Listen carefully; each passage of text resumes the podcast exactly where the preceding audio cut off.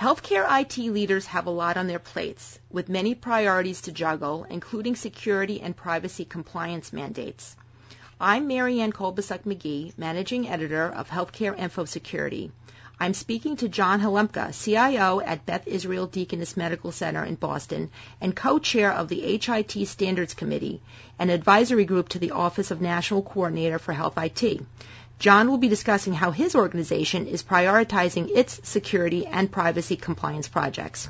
Hi, John. Tell us a little bit about your organization and your role there. Well, sure. So Beth Israel Deaconess is a hospital but like many healthcare organizations in 2012, we're an evolving accountable care organization. So we have many community hospital affiliates, many physicians owned and non-owned. So instead of security and privacy for a single building, we're truly a heterogeneous organization over 450 square miles of eastern Massachusetts.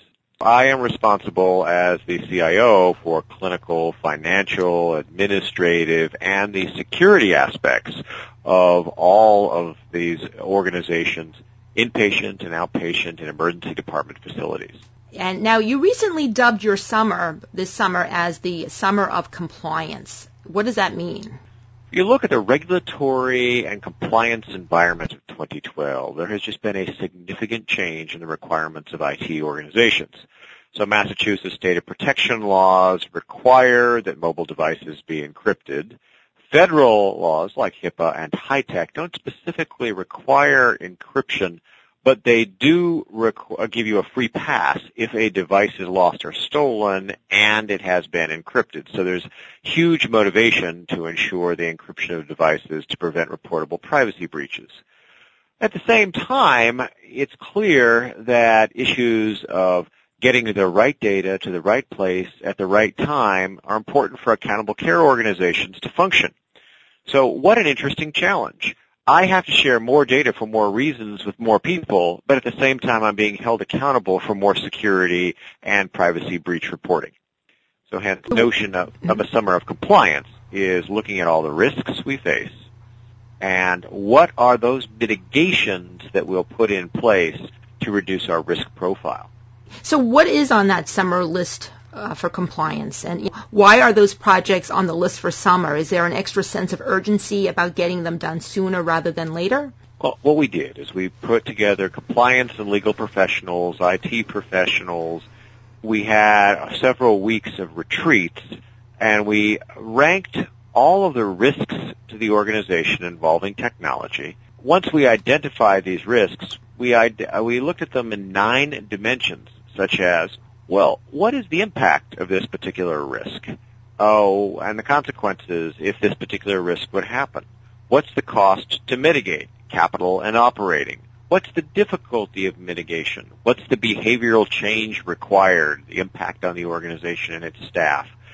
With all that data, then we were able to come up with a list of projects that we felt were high priority and doable in the context of our FY13 budget. So really looking at a year to 18 months of projects, but the summer has been the time to set the priorities and to kick off the most important ones. So for example, some of the safeguards for mobile devices and laptops that are seen as such a high priority, they really have to be put in place this summer. And are there many projects that are being held for later? And if so, what are they? Well, some of the projects are desirable but so hard and so expensive that they'll be deferred. So as an example, you walk down to the Apple store today. You buy a brand new MacBook Pro. I don't know about it as the CIO. You walk into the hospital, you connect to the wireless network, and you download 100,000 emails, some of which contain patient identified data. Well, interesting. It's an unencrypted laptop. It is something I have no control over, but you, the employee, have violated policy and downloaded patient identified data. What technology controls can we put in place to prevent that? Well, such things as network access control. Don't allow any device to connect to the network unless it has been registered, logged, encrypted, and appropriately virus protected ahead of time. Nice idea, but the amount of effort required to implement and support network access control is pretty significant. So we, we look at encrypting everything that we purchase, ensuring that we are doing advanced detection of malware and viruses and attempts at intrusion, breach uh, detection of audit logs. All these things are very doable, and certain things that are desirable but expensive and hard may be a next year kind of project. What is the estimated cost of your summer compliance list, and uh, what percentage of your IT budget annually is allocated for data security and privacy? And you know, is the trend going up or down? Sure. So uh, several answers there for you. When we looked at the comprehensive list of work we wanted to do, and this is more the you know, 18 months of work, about 11 billion dollars of capital. When we looked at what we really could do this summer and into our fiscal year FY13, we looked at about $4 million of projects we could just get done. And uh, the $4 million ends up being about a third of my capital budget. When I look at my security funding, I spend about a million dollars a year in operating expense on security staff and uh, security tool licenses. I will be spending about 30% more than that next year. So what we're seeing is security is the highest area of growth of my operating budget and will eat up a third of my capital budget. So it's, it's a very significant resource area. And now how will meeting your summer compliance to-do list prepare you for the fall? And briefly, what is on the list for the fall? Well, I guess one asks, what is risk?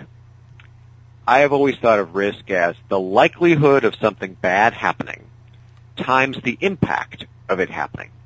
So you could say the likelihood is vanishingly small, but the impact is devastating. Therefore the risk is high. But hey, if you discover there's a particular likelihood of badness, but the impact is negligible, maybe you don't need to do that one right away.